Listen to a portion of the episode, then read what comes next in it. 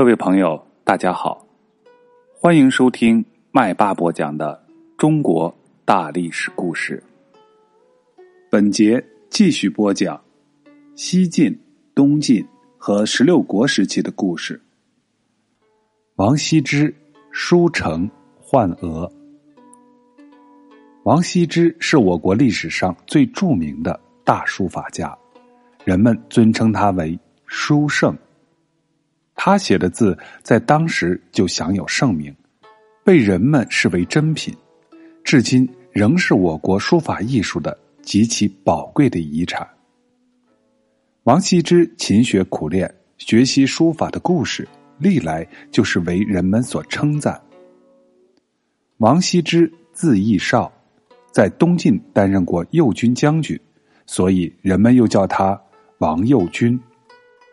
在他七岁的时候，跟当时有名的书法家学习写字。他学习的劲头非常大，无论什么季节碰到什么天气，或者发生了什么事情，他都一概不管，只是自己专心致志的坚持练字。不到三年的功夫，他写出来的字已经显得用笔有力，顿挫生姿了。他的老师不禁称赞道：“这孩子的书法。”真的有长进，将来一定会比我们这一代很多的人都有名。王羲之在十二岁那年，在他父亲的枕头下发现了藏有前人写的《笔论》，这是一本谈论写字用笔的书。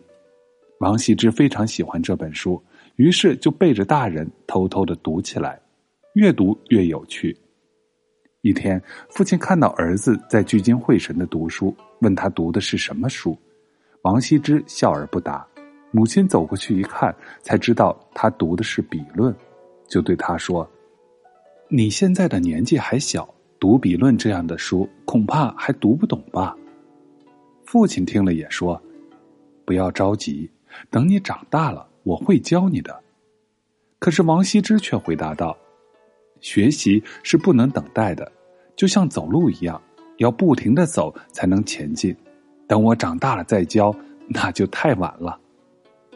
父亲听儿子说的很有道理，于是也就接受了他的请求，系统的开始教王羲之写字用笔的方法，还常常跟他讲前人张芝勤学苦练写字的故事。张芝是东汉时候的著名书法家，擅长写草书，被人称之为“草圣”。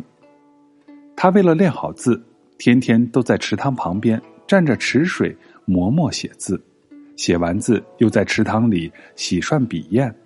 日子一长，那池塘里的水都变成黑色的了。王羲之从张芝临池学书的故事里学到了深刻的教育，得到了非常大的鼓舞。他想。张芝练习书法，就连池塘里的水都能给弄黑了，那就说明他是下了非常大的功夫。如果自己也能像张芝那样下苦功夫，那么一定也会有成就的。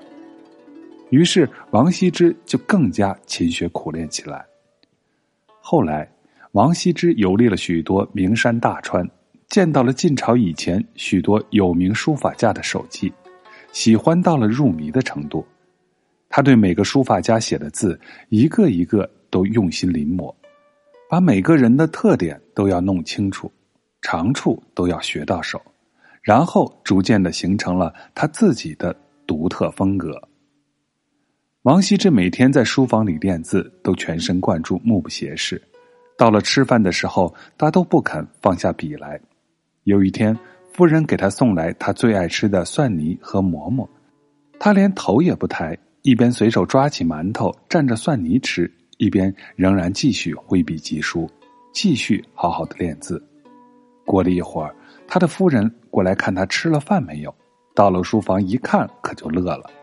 只见王羲之满嘴乌黑，手里还拿着一块沾了墨汁的馍馍，正要往嘴里送，夫人禁不住放声大笑起来。王羲之还是没有注意，他一面继续写字，一面随口夸奖夫人道。你今天做的蒜泥可真香啊！王羲之说完这句话，手里拿着蘸了墨汁的馒头，已经送到了嘴边。王夫人赶快走了过去，把那块沾了墨汁的馒头夺了下来，说：“你这吃的是什么馒头啊？好香的黑馒头吗？你是从哪儿弄来的？”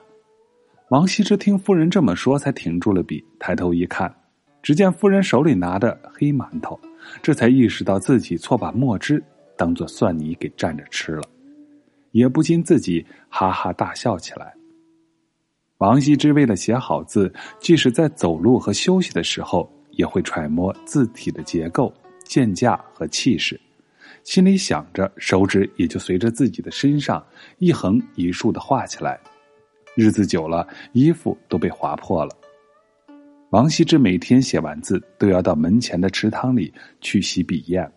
时间一久，池塘里的水也都一样变成黑的了。人们就把这池塘叫做墨池。王羲之每到一个地方，都不停的练字，都要到当地的池塘里去洗涮笔砚。因此，他留下的墨池到处都有，比张芝的更多。在会稽吉山下有王羲之的墨池，温州和江西临川也有他的墨池。北宋时期有位著名的文学家曾巩，非常钦佩王羲之勤学苦练的精神，特地写了一篇《墨池记》这篇文章来赞扬他。由于长期坚持勤学苦练，王羲之的书法艺术达到了炉火纯青的境界，使别人都望尘莫及。获得了非常高的声誉，当时人们都十分喜爱和珍视他的字，都以能够得到他的字为荣耀。据说山阴这个地方，也就是今天浙江省绍兴市，有个道士非常喜欢王羲之的书法，想请王羲之给写一本《道德经》。他担心王羲之不答应，便想了个巧妙的办法。他听说王羲之最喜欢白鹅。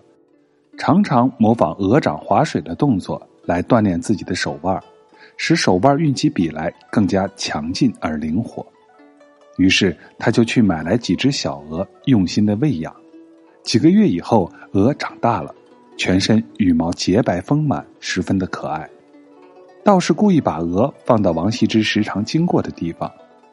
有一天，王羲之经过那里，看见这些羽毛洁白。姿态秀丽的鹅，心里有说不出的高兴。